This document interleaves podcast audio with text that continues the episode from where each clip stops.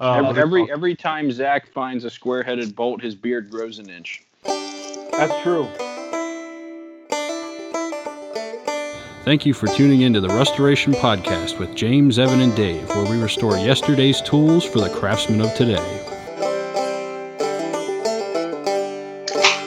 Ladies and gentlemen, welcome back to the Rustoration Podcast. Boys, how we doing? Howdy do. We have a very special guest with us today. We're kicking off our first of a series of interviews with uh, with some epic restoration restorationizers. And today we have uh, known only as the Tradesman's Corner on Instagram. You have to check him out immediately. Uh, this is Zach. Zach is a, uh, a collector, a a restorer, a seller. He finds amazing things. He, he restores them. He collects. He makes money. He does his thing. He's living the dream. And uh, we brought him onto the podcast today to pick his brain about what he's into and, and to get hopefully glean some knowledge. Uh, Zach, how you doing, bud? I'm doing great. Thanks for having me, guys. Welcome. Glad to have you. Now we uh, we use the the title uh, restorer, but you said you actually re, uh, prefer rehabilitator. Yeah, yeah. The word restoration, uh, you know, people use it in different uh, different lights. Uh, some people will take something uh, and restore it back to original or, or close to original uh, condition. Uh, my main goal is to get it clean and in working order. Um, I don't know Ah, if that's a restoration. Is it a restoration? I have no idea. Hey, Um, I mean, I think that's like the there. Just like you said, there's so many different definitions for restoration that it basically comes down to, you know, what you think a restoration is, and uh, you know, some people think it is, some people think it isn't, but you know, at the end of the day, you're you're getting it up and running. So I guess you're, you know, restored to to an extent. I would say. I would say. That's fair. If rehabilitator means I'm not filling in all the dents and uh, casting pockets, then that count me in. I'm in. I would never do that. That's uh, that's that's part Blasphemy. of the, you know, that's, that's That's that Gucci YouTube level restoration that's kind of slightly obnoxious. Oh, I hate that. When I see when I see the restorations on the the quote unquote restorations on YouTube and they have the guy who spends all this time making the part look beautiful and then he busts out the 12 pound can of Bondo and just starts covering everything up. I just Slathering. cringe. I cringe. A hundred, a hundred years of history buried between some filler. Now, well, it, it has its place. There are certain times. I mean, there's definitely applications where that's the move, where you know it was bondoed or it was fillered, but a lot of times it's just over the top. Let it make it run. That's all you need to do. Make it look decent if you want, but if it runs, that's what it's all about, right? Yep. Yep. So Zach is in the south central Pennsylvania area. Same with me. And, you know, we're in the Lancaster area, which had a lot of manufacturing history. Now, the, the unique thing about Zach is that he's not only, I mean, he loves anything and everything iron, but he has a specific niche that he is really, really into. And I'll let I'll let him introduce that to you. Zach, what, what is your main squeeze? What do you love to find? Uh, well, when I started, uh, when I started in with the tools, I was, you know, I was buying everything I could find. If I didn't know what it was, I didn't care. I just bought it anyway, and then figured it out afterwards. Um, and the whole time I was doing this, I was thinking to myself, you know, I really want to collect something, but I didn't know what. And I knew, obviously, like Evan, there's Vice guys out there, there's Axe guys out there, there's people that collect all kinds of stuff and then it kind of dawned on me. Uh, one day I found a forge um, made by Champion Blower and Forge, and I did some research on the company, and lo and behold, they were made in Lancaster, uh, where I live. So it kind of hit me. Well, you know, I should be collecting this stuff because it was made less than ten minutes from my house. Uh, so I bet I bought the forge. Obviously, it was only forty dollars, so I bought it. There that you go. and that that's what kind of kicked off the the collecting aspect of what I do. And uh, ever since then, I've just you know anything Champion Blower and Forge, if it's at a good price, I will I will buy it. Um, I'm not the type of collector that's going to pay a thousand dollars for something that's only worth a hundred bucks.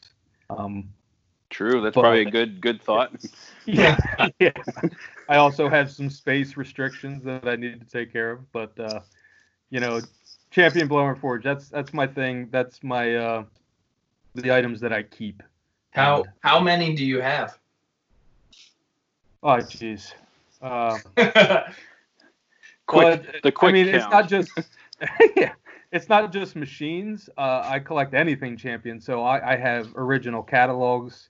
Uh, I think the oldest catalog I have is 1899, maybe. nice. You know, occasionally those catalogs will pop up on eBay, and I'll bid on them and try and get them. I have a couple pin backs, uh, some like postcard mailers that they would send out. Um, but as far as equipment goes, I can't I, offhand. I can't even think. Uh, maybe 15 pieces individual, maybe more than that. I'm not yeah, sure. it's probably more than. I mean, you got the you got the big drill. You got two power hacksaws. You've got what two or three uh, uh, grinders. You have yeah, what do you two have? You have almost all the vices that they made. See, I did All- get Zach into I did get Zach into awesome. vices.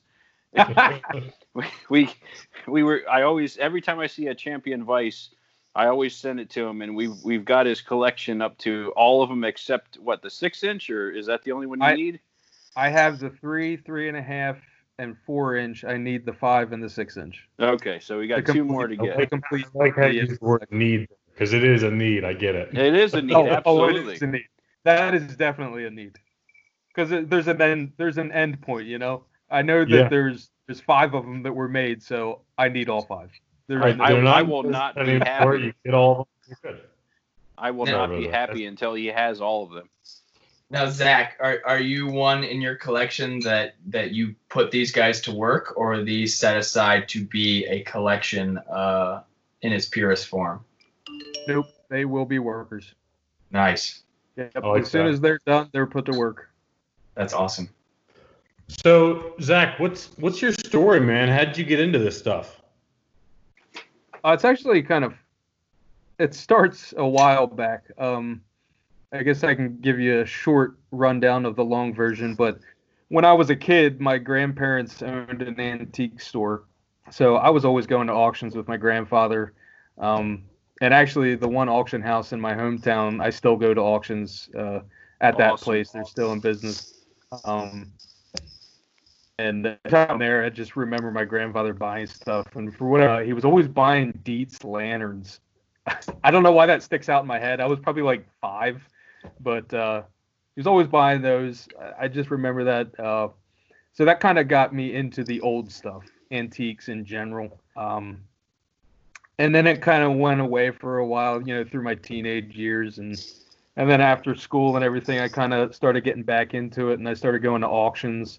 Uh, I was the guy who would buy anything for a dollar, so Sure. I'd come home with a truckload of, I, I'd come some- home with a truckload of garbage. but uh, there was there was one auction in particular locally that I went to, and it was nothing but tools, and it was it was awesome. This stuff was going super cheap, and I bought uh, so much, so many tools. I didn't know what anything was, and I came home, I started doing my research, and I just I I did really well on that auction, and since then I never really turned back. And you know, like when I, I said I, I started, I kind of didn't really know a whole lot about the stuff, but as you go on and uh, find stuff, buy stuff, research stuff, you start to learn and really kind of fill your head, and and that's kind of where I'm at now. And and the learning process never ends. That's for damn sure. Absolutely. 100%. It's like a it's like a common it's a you know pretty common story that you, you're talking about. You know where you know you you have this it sticks out in your head that you went to this one auction and that's like the the starting point that started the rock rolling down the hill.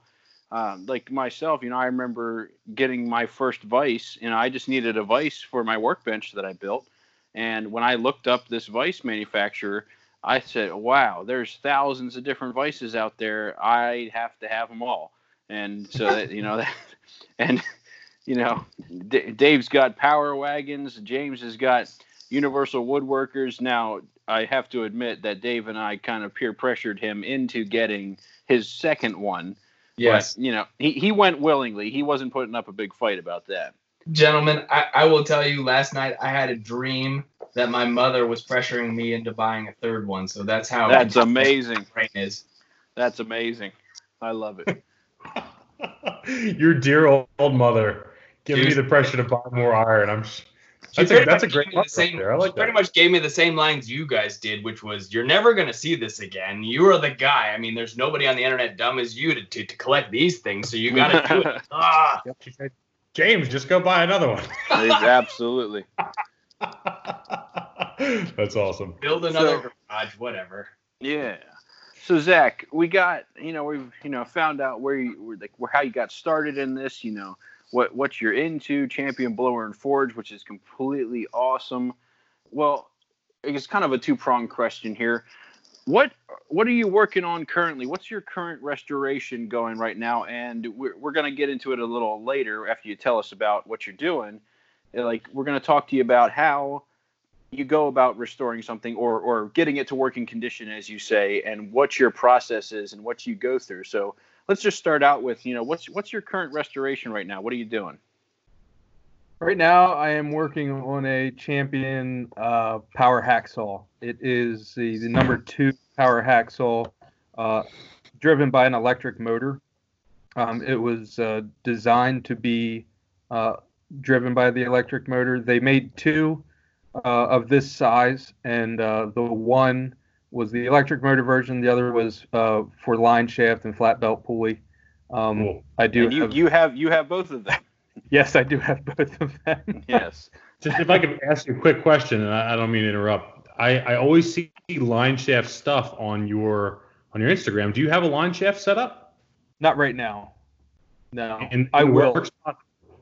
I will. Uh, whenever I when I build a new shop, I will have a line shaft in it because the majority of the champion tools that I have would have originally been driven off of a line shaft. So um, I will have a line shaft in my new shop.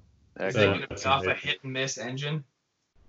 You know, I haven't decided yet what the main power source would be, but I'm I'm thinking. um and Evan, you can you you know what I'm talking about here at the Rough and Tumble and their uh, machine oh shop. yes, yes They have that Oh. big. They have that That- big electric motor that, that runs it. their whole machine shop. That's It- probably what I would end up going with. it's it's got to be a, a 25 or 30 horsepower motor it, it is I a think beast it's actually. I think it's 20. 20 okay Oh it's God. still it's a tank though Oh yeah. electric. yeah yep Single single phase or three phase? Uh, at Rough and Tumble, it, it wouldn't surprise me if it was three phase, but it's big enough to be one of those monster single phase ones. I'm not really sure though. The It wind- is. It is. sing- It is single phase. When I talked to the guy last year, uh, I was kind of blown away when he said it was single phase.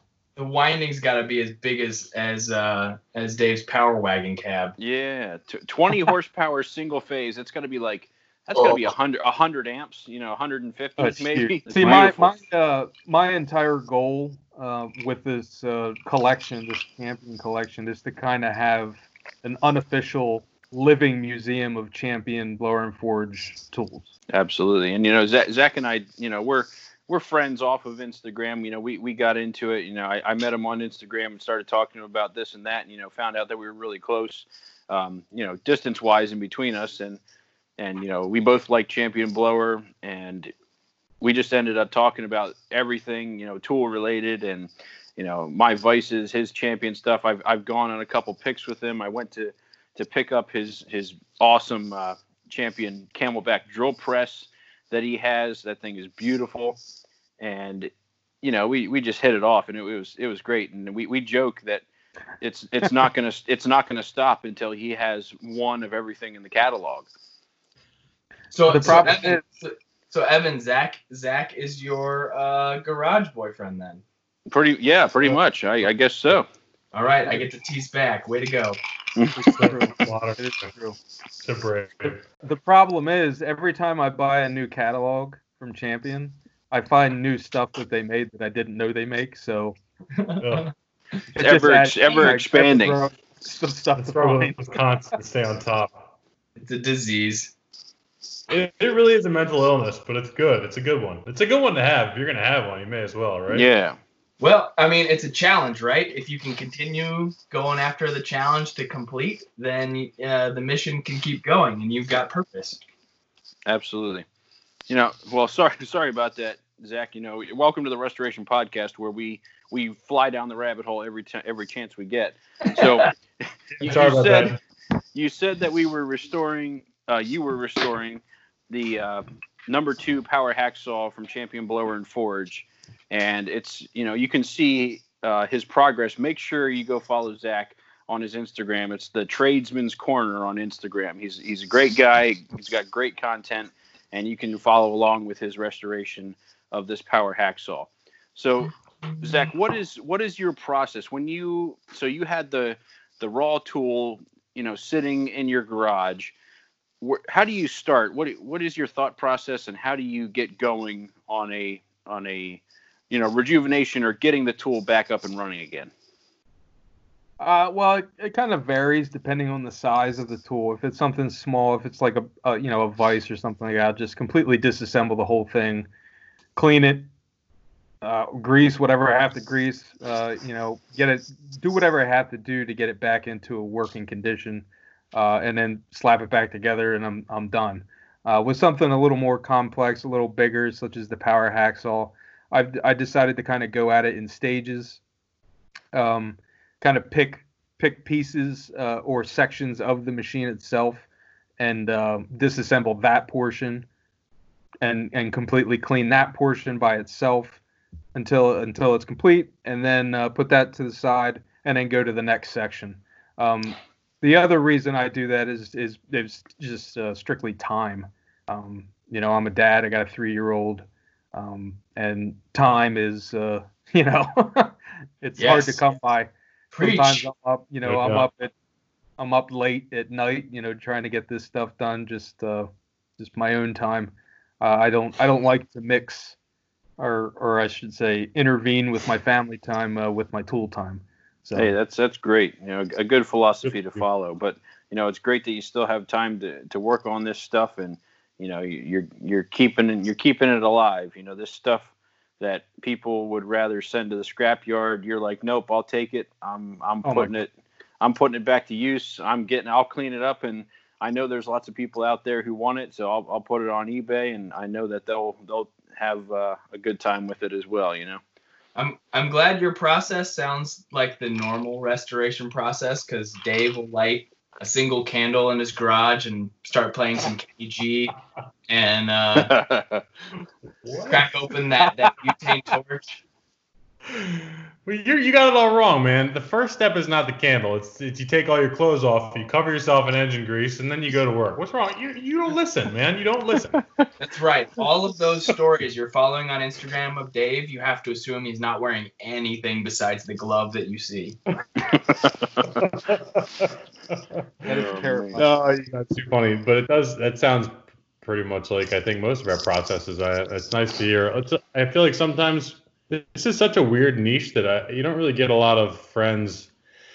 You know, in the general vicinity, you got you two are lucky that you have each other, but you know that can you can kind of bounce ideas off of in here. And as we've found each other and talked, it's like we all have very similar methodologies for how we go about our business, and it's cool to hear other guys kind of go about it the same way and um, it's nice the affirmation is nice we're Yeah. not all just you know figuring it out ourselves and we all kind of came to the same conclusion that there's certain ways of doing things and certain things work better than others you know Now, the now stage Zach, being a, a rehabilitator, what is your opinion? Um, or maybe this this has some variety. What is your opinion when you find uh, something that you're passionate about about repainting it?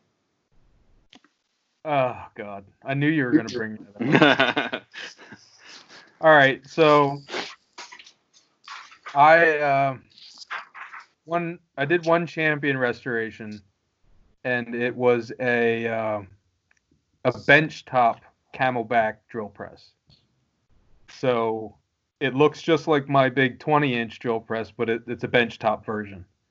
and I stripped that down to bare metal and painted it, and I wish that I never would have done that, um, because I, I I stripped away all the history, and that kind of uh, now, frankly, it just kind of pisses me off, and uh, so probably someday I will probably strip off the paint that I put on it and just leave it bare metal. And what what is your process of preserving the bare metal so that it doesn't turn into an orange rusty pile every time it gets humid? Great question. I have not figured that out yet. I don't think any of us have. Um, there there was actually well there's a I before the power hacksaw actually two things before the power hacksaw. I have a uh, it's a champion uh, Eureka number one tire bender, and uh, what oh that god, the gears on that are so Oh, right? are they gorgeous? Oh, I love that thing. So what I what I did with that because it has so much original paint. The main body portion I didn't I really didn't have to do much to other than clean it because there's so much original paint on it. But some of the stuff I did wire wheel down to bare metal and what I did with it, I don't know if it was a good idea or not, but I just uh, put a little blob of grease on my workbench and I uh, I just rubbed grease all over the whole damn thing. Just Hey, a very, hey, just a very thin layer. It. It works. Grease is great. Does. So You don't mind a little bit of stickiness or, you know, getting some part particulates stuck onto that thing? I, I think it's genius. I don't give a shit. Yeah, hey, listen, it's dirty, it gets dirty. It's the shop. It's If, supposed if to get you're dirty. gonna if you're gonna give it a maintenance plan where you can do that with uh, some frequency and look after it, then yeah, that's that's as simple as it gets, and that's a beautiful thing. And the the I mean, it turned out amazing. The the color on it is just everything's perfect. That's probably my favorite my favorite piece uh, so far. It Yeah, is. do you It is beautiful. Do you do any woodworking where you would get wood dust and debris all over all your your greased uh, sexy equipment? Any woodworking I do, I do it outside the shop. Okay, smart man. Smart. Yeah. Zach, what's um if you had to pick one thing, what's the most indispensable tool in your shop?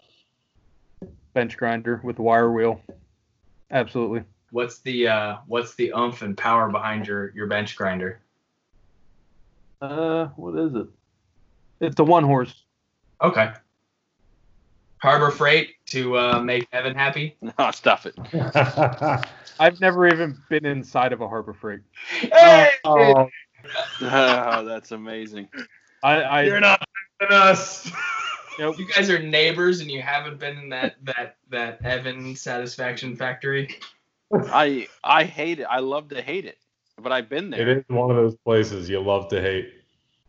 No, I will never go there. We're, have we're no gonna end up getting sponsored, and then and Evan's gonna get to do the plug. hey, hey, all right. If they're paying me, I'll I'll say whatever they want me to say. You know? Threes of dollars. Maybe Harbor Freight has a place if you want to go buy some zip ties or Yeah, bolts, that's a, that's what I'm saying. Yeah, like that. that's what I'm saying. I don't I don't buy their their tools. Full cheap tools you can get your hands on. I would never buy an actual tool from Harbor Freight. Never. It seems like uh, I mean we, we all have a similar process when we do things, but it seems like you and uh, you and Dave would get along in your in your restoration methods.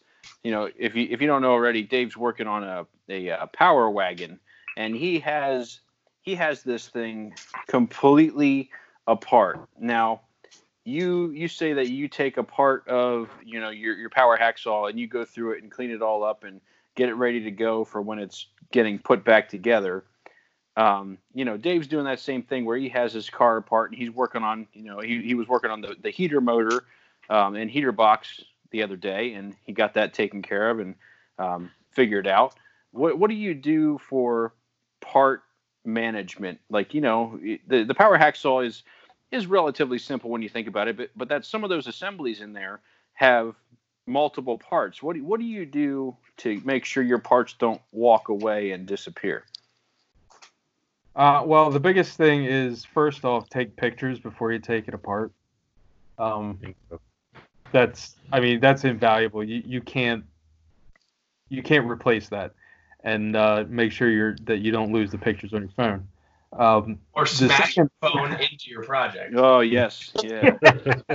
James did that. Jeez. Gotta watch out for those snow blowers. They'll get you every time. the second part to that would be to make sure you have a place in your shop or wherever you're at, you know, whatever you're wherever you're working. Um, make sure you have a place where you can lay out or at least segment the the pieces that you're working on and put them all together. So like right now, I have I have parts over here, I have parts over there, and each section that I tore apart has its own place in my workshop, so they don't get kind of mixed up. Good, good. Now, now, Dave, this this kind of segue into my second half of the question. Dave, I am curious though, with you basically having the the truck trucks, the two trucks apart completely. What what are you what are you doing for your part organization? Are you bagging and tagging, or what is it? I'm, I'm bagging and tagging. Um, so I have I bought a couple boxes of uh, of like quart size Ziploc baggies, and I'll try and clean the parts before I put them into the baggies. But they're they'll go into the bag, and then I'll put a piece of uh, I'll tear off a piece of legal pad, and I'll write down what they came off of, and I try and I kind of try and triangulate where the part or where those. Uh, I try and give really precise locations for where the, the fastener came off of so I don't wind up, you know, mis mismatching stuff. I mean, not Right. to the extent of like an engine rebuild where you want it to be, be on the exact same bolt hole and things like that. But you know, I'll say, you know, that it's the fly between the flywheel and the clutch, you know, whatever fasteners. I try and keep everything together in that way. Um, and I also, when I've got multiples, I'll like where I'm taking off parts from one truck and and from the and from the other and putting them on the same parts rack. I have like a little like a shelf system that I built for this. Um, I'll I'll specify new truck versus old truck, or if it's or if they're completely the same, I'll just put them all in the same bag. Good. Yeah, cool. It's it's great, great organization there. I like it. Yeah. And you know, another thing that I'll do, if I take a bolt out of a piece, I'll clean everything up. I'll put that bolt back in, even though it's not fully assembled. So I Yeah. know that's the hole, that's the bolt that you know, that's the the hole that the bolt goes into. Um, because a lot of times with this old stuff, you know, you might have two of the same bolt and two of the same hole, but one bolt won't work in the other hole for whatever reason. Threads might be messed up or something like that. And if you're not going through and fully cleaning up your threads, um, it's important to uh, to kind of put the same bolt in the same hole that it was originally in. I, uh, as the master of rabbit holes for this conversation, if you guys, how many, how many tools do you guys end up with where a fastener was missing when you found it, and a perfectly acceptable yet recent fastener was included, but obviously breaks the the originality of it. How how far do you go to go find a new simple bolt nut to make it look right? Or does it mean more that when the tool came to you, it had, you know, a round head flat screw combined with a bunch of, you know, square bolt nuts? I I'll tell you what. I mean, I'll, I'll start off real quick about that. Now, like I never used to understand this, but now I understand why those 80 year old guys with their shops have an endless supply of coffee cans filled with nuts and bolts and washers because I, I I get it now. If you need that, I guarantee that they have it somewhere. They have no idea where it is, but they know they have it and they know it's in there somewhere. So that's why you get that infinite nut and bolt collection. Um, because you know, even though it works, it works perfectly fine. It holds it together like it should. It just doesn't look right. So you go looking through your millions of nuts and bolts to find the one that will make it complete. And I, I see the, uh, I see the, the wiseness in that now. I am that guy. Absolutely. You got every it. time every time I go out uh, picking, and I have one particular spot that is like my honey hole. Evan knows about it because I took him there. It's fantastic. Every time I go there, I buy. No, Dave, you're not coming with me. I'm only an hour away. Come on. no, no. I- no, we, I- we, we honestly- get in there. Dave would have a it would be all over Instagram. The, the YouTube video would be out, and the place No would be shut I down. promise. Dave, if you want to come up, you are welcome anytime. That's a beautiful thing. Thank you, sir. But every time I go there, I I buy um, square head bolts and nuts all the time. Every time I go there, and I come, I bring them back because I know I will need them. I'll get different lengths, different diameters, different thread counts, whatever. I know I'm going to need it eventually because when I'm I'm taking this stuff apart, and I, if I see a hex head bolt on a, a machine that's from the turn of the century, I'm not putting a hex head bolt on that machine. Yeah, It can't. will get a square head bolt because that's what should be on it. Good deal. That's great, man. I love that. It's it's not enough to just make it work right. It has to look right, and you don't want it to look chintzy. And and you know, there's one thing when you're in, you know, you're the guy in the 40s who's got an old machine and you got to make it run because it's just, you know, Sure. they still made quality but back then. It was it wasn't, you know, having a new machine was a luxury that that you had a quality machine and a new machine. You know, we can't have that today. So yeah, you got to make it look right too. I, I'm with that 100. percent See You now can't- here, Oh. here's where I I think that you're you're kind of slipping to the side of being more of a you know restoration kind of guy because the the the you know restore and and getting it just running would put that regular that same bolt right back in because it works. But the fact that you want to get the actual square head bolt that it came from the factory with i think that you know you got some uh you have some uh restoration tendencies to you which you know i think that's great He's restoration curious. That's what that's called. I, I will. I will I will agree with you. I will agree with you there. Um, but for me, it's aesthetics. Uh, it, it's got to look the part. It, it I like I love the look of an old machine, and if an old machine Same. has a brand new bolt on it, I don't care if you strip off the zinc or whatever and it looks black, it still doesn't look original to the Yep. machine. 100%. If if 99% of that machine's original and there's one bolt, I will search to the ends of the earth to find that bolt to make that thing look right. James is pointing at himself. So- James is the guy putting wood screws in the machine to hold it together. it's con- it's confession time um, because I have so little time to work on the Universal Woodworkers. I really want to get the Sidney working, and in so doing, putting the table saw back together, the uh, clutch lever was the most trash, bent, out of shape, uh, all thread, and to make it work, there is a stainless steel bolt to have it assembled. Now, it is not permanent. I will take the effort eventually to get this thing looking museum ready. However, the first priority is to get it into working order and to be using it. And once I'm using it, then I can go tool by tool and, and upgrade from the working class to the exhibit class.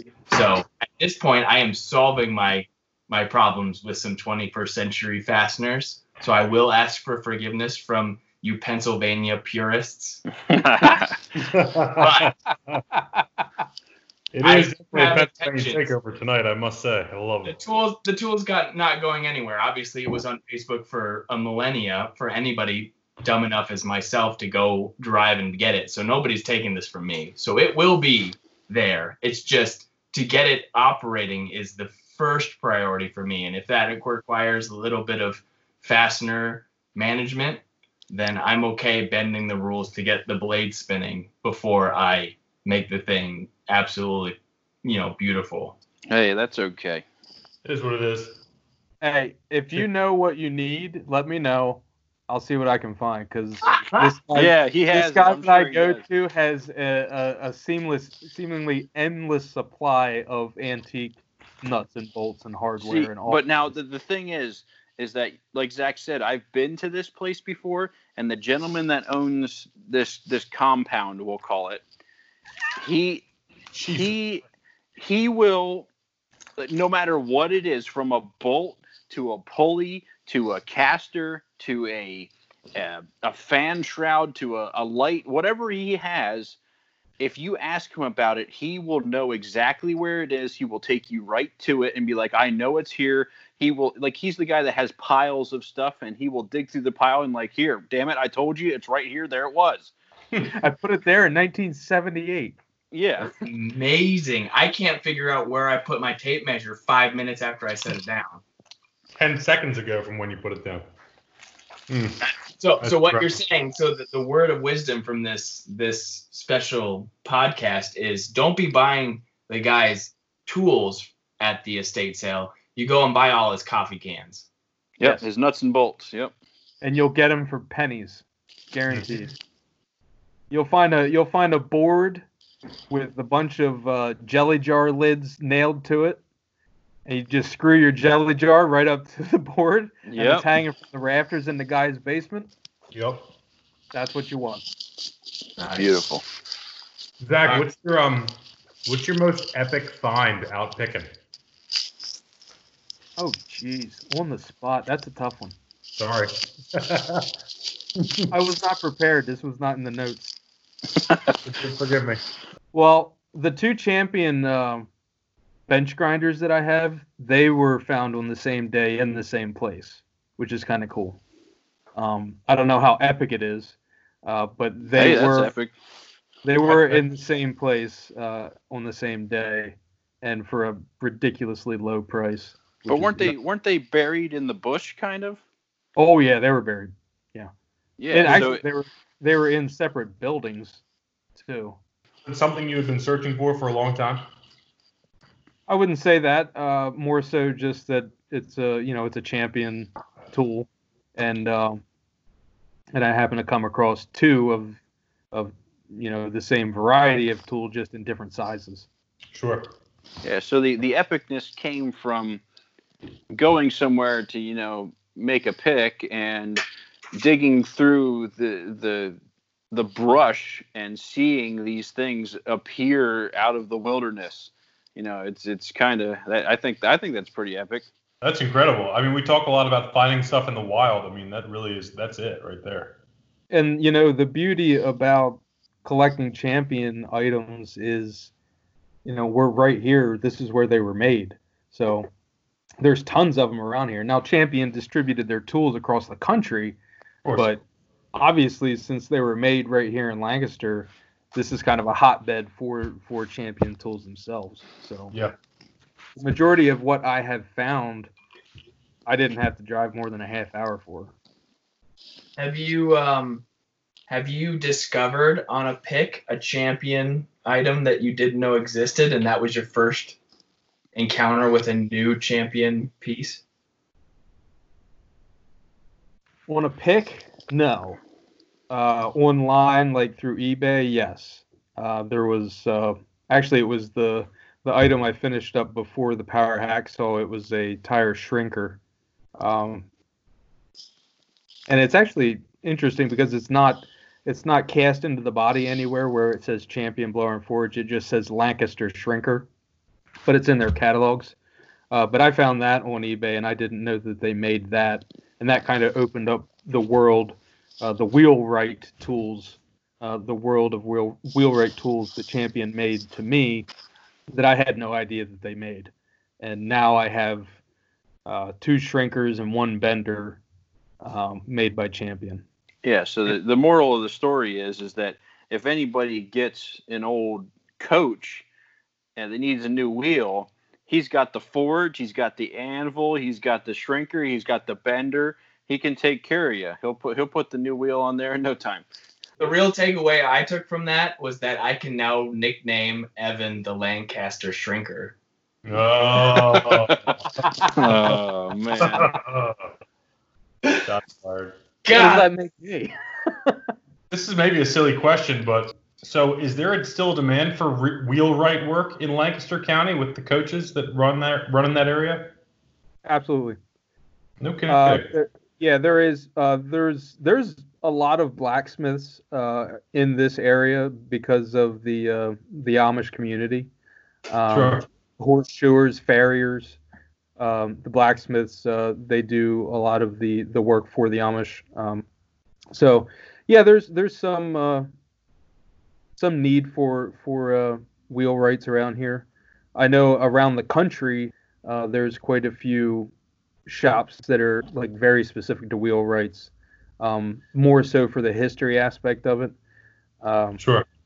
I actually, I have a guy. I have another uh, shrinker here. It's not a champion shrinker. I can't remember the manufacturer right now, but I have a guy who's coming from. Uh, I think it's Michigan. He's driving out here from Michigan to buy this shrinker from me. Wow. That's just cool. because it's going to cost so much, it would have cost a, a fortune to, to ship it out to him. Um, so his his son lives out uh, north of Pittsburgh, so he was going to come out visit him and then drive down here, visit the antique shops, and then pick up this shrinker for me. So, and he he's a he's a blacksmith and he has kind of like a historically accurate uh, wheelwright shop. So, Awesome. kind of cool. Yeah. Zach, I, I have the uh, I have this one book, and I'm I'm pretty sure you have it as well. I think actually you showed it to me. The the uh, all the blacksmiths of Lancaster County. Yeah. And there's like you know a thousand plus entries in this little book. Oh yeah, yeah. It's- It's, it's pretty uh, cool. kind of a kind of a registry of known blacksmiths in uh, Lancaster County, and they're they're everywhere. And literally, that could just be one guy in his shed who makes a horseshoe for his neighbor. Uh, if he was registered with with the county, then he's going to be in that book. And it's it's a pretty awesome resource for uh, for local tools that we find. You know, I, I find so many tools out there that just have like a name, like B. Stoltzfus. Okay, B. Stoltzfus. What the heck's that mean? Who who is this person? You know, you can go in that book and find yourself a B. Stoltzfus and say, oh, okay, this guy was a blacksmith between 1870 and 1895. Well, now you have a date to that item and a location because all the locations are specified within the book. That's super cool. There's a fair amount of those out there for different types of stuff. I have a book similar for Pennsylvania rifles, old flintlock rifles that has all of the gunsmiths in Pennsylvania, like Yeah. around that same period that you can ID stuff. And that's really neat. I mean, it's it's very niche for someone to make a book like that, but thank God they made it because it's it's Yeah. what a resource. Absolutely. Zach, um, to wrap up the uh, this interview podcast, um, I, I want to make it a point because I think it's it's a, a cool opportunity for everybody. Hopefully, we get a lot more people that that are interested in doing interviews. Um, but do you have a special restoration story that you want to share with uh, our listeners? And uh, if you could walk us through maybe start to finish on that, what what it was, why it was special to you, did, what purpose did it have, did it have an end goal? Um, just walk us through that process if, if there's one you can think of. Yeah, I, would actually have to say the uh, the Eureka Champion Eureka tire bender would be my kind of special one right now. I'll probably change that once I finish this power hacksaw, but for now it's the uh, it's the bender. Uh, the reason being, I got it locally at an auction. Um, I was standing around, you know, a bunch of guys. Obviously, uh, it was a tool auction and I was standing around a bunch of guys, and they were talking about the, the stuff that was around us. A couple guys were like, you know, kicking tires at this thing, and we're trying to, you know, what is this? I don't know. I don't know what it is. They're trying to figure out what it does, how it works. And as soon as I saw it, I knew exactly what it was. Um, so, and also I, I knew exactly that I needed it. but, uh, Been there. so you know, uh, bidding resumed. I eventually won the auction for uh, a, a re- very reasonable price. Um, got it home, uh, started the cleaning it up and stuff, and that's when I came to realize that the original body had pretty much like 95% of the uh, original paint, uh, whatever thick ass paint that they used to use. I don't know what it is, but holy smokes! Hmm. Uh, so it had all that on it, which was great. Uh, and then I, I, as I just continued going through it, the like the patina, uh, the age on this thing, the, there was very very little rust. It was so caked in grease and dirt and and just nastiness that it preserved it, uh, which was great. And uh, so as a finished product, I cleaned up some of the some of the surfaces down to bare metal, like we talked about previously. I, I kind of did a light surface uh, of grease on that to protect those uh, parts.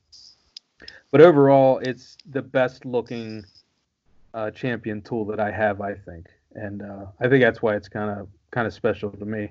Um, it also came uh, mounted to a, a, a wooden base, uh, which I I would highly doubt that this would have this type of tool because the tool I, it weighs about 200 pounds. I don't think it would have uh, originally been on a wooden base like that, but whoever put it on this wooden base did a nice job. Uh, they put a nice chamfer around the edge. Uh, the wood turned out great, and um, overall, I, I, just think it's really amazing. And uh, I think what I'm gonna do because uh, I, I kind of have a trifecta right now of two two uh, tire shrinkers and one bender. What I'm going eventually going to do is kind of build a platform on some nice big old an, uh, antique casters uh, that will display all three of them, but in a way that all three of them could also be used at the same time. That sounds like a great plan. Oh man, oh, man that yeah that that's got goosebumps. That sounds so cool. That sounds epic. Yeah. So so amazing. so so that's now a permanent uh, item in your collection, and it's gonna be used. That it can't make me happier. Absolutely. I that's mean, I don't have a I don't have a Conestoga wagon, but I can make a tire for one. There you go. awesome. Um, any of you guys got any other questions for Zach? Yeah, I got one. Um, what do you um? So you have you have a, you have a kid. You're a father. Uh, I am as well. I have two boys, two young boys. How do you think you're going to share this uh, passion with your children as they grow up? Uh, it's already shared. I mean, uh, like I uh, we were talking earlier about my shop and everything, and it's you know a mere six feet from my house. So, uh, and a lot of times uh, her her toys sometimes make their way uh, into my shop. Her outside toys, so we have to come in here to get them. Uh, but she's she's in here fairly often, poking around, looking at stuff, asking what stuff is. Um, I'm always doing projects with her. Uh, just the other week, uh, I think it was last weekend, we made a birdhouse. Um, so uh, getting her involved with tools is kind of important to me. I'd like her to to be able to to know what tools are, know how to use them, use them properly and safely. Um, boy, girl, I don't care. It doesn't matter. Uh, there's plenty of girls out there that that work with tools, and uh, right. I think she's going to be a, a, pretty kick-ass kid when. Uh, well, she already is a pretty kick-ass kid, but uh, when she gets older, uh, she's going to be uh, going to be a real handful for the boys, and uh, it'll take a little little of the heat off of dad. So. Excellent. That's great, man. That's awesome. That's what it's all about. Zach, you are a absolute stand-up gentleman, and we are totally grateful for you coming onto this podcast. One hundred percent. Your Absolutely. wisdom, your stories, and your insight into this world that we all enjoy. Um, where can our listeners find you? Where, where do you typically share? Where do you typically uh, get involved online for other folks to see what you're up to? I'm a hundred percent on Instagram. Uh, I do have Facebook too, but I, I don't know. I don't know how to use Facebook. Uh, everything, everything, everything I post on Instagram automatically gets posted to Facebook. So I really just use Facebook to buy stuff. Um, so if you want to find me, find me, on, find me on Instagram at uh, the Tradesman's Corner, and uh, yeah, it, has been a real pleasure. I appreciate you guys having me on here. It's great, great talking to, to like-minded ind- individuals. Absolutely. Sure. We, we appreciate your time. Super fun. Thank you for uh, letting us figure out how to do interview podcasts, and uh, hopefully we'll have you on the podcast in the future. Hey, I will come back anytime, guys. We're, Thanks. We're happy to have a Pennsylvania takeover anytime James allows it. Ugh. Want. Absolutely. I mean, it, it, should, it, should, at least be like a quarterly thing where we have a PA. yeah, for sure. I right. I will allow it if the content merits its worth. oh my goodness. Spoken like a true manager. Ladies and gentlemen in listener land, once again we appreciate you taking your time to listen to the Rustoration Podcast. Again, we thank Zach for taking some time out of his schedule to come talk with us and share his thoughts and share his love for the old iron and restorations. We really appreciate it. Once again, you can find him on Instagram at the Tradesman's Corner. Please go give him a follow. Check out his posts, they are amazing. And you can find us, the Rustoration Podcast, on our Instagram at the Rustoration Podcast, as well as our Gmail if you need to send us any questions or have any comments. The Rustoration Podcast at gmail.com. And this has been the Rustoration Podcast with James, Evan, and Dave, where we restore yesterday's tools for the craftsmen of today. Good night, everybody. Thank you for tuning Good night. in. Thank Thanks you. for listening. Thank you, Bye. Zach. You are the Yeah, man. bye. You guys. Dave 아.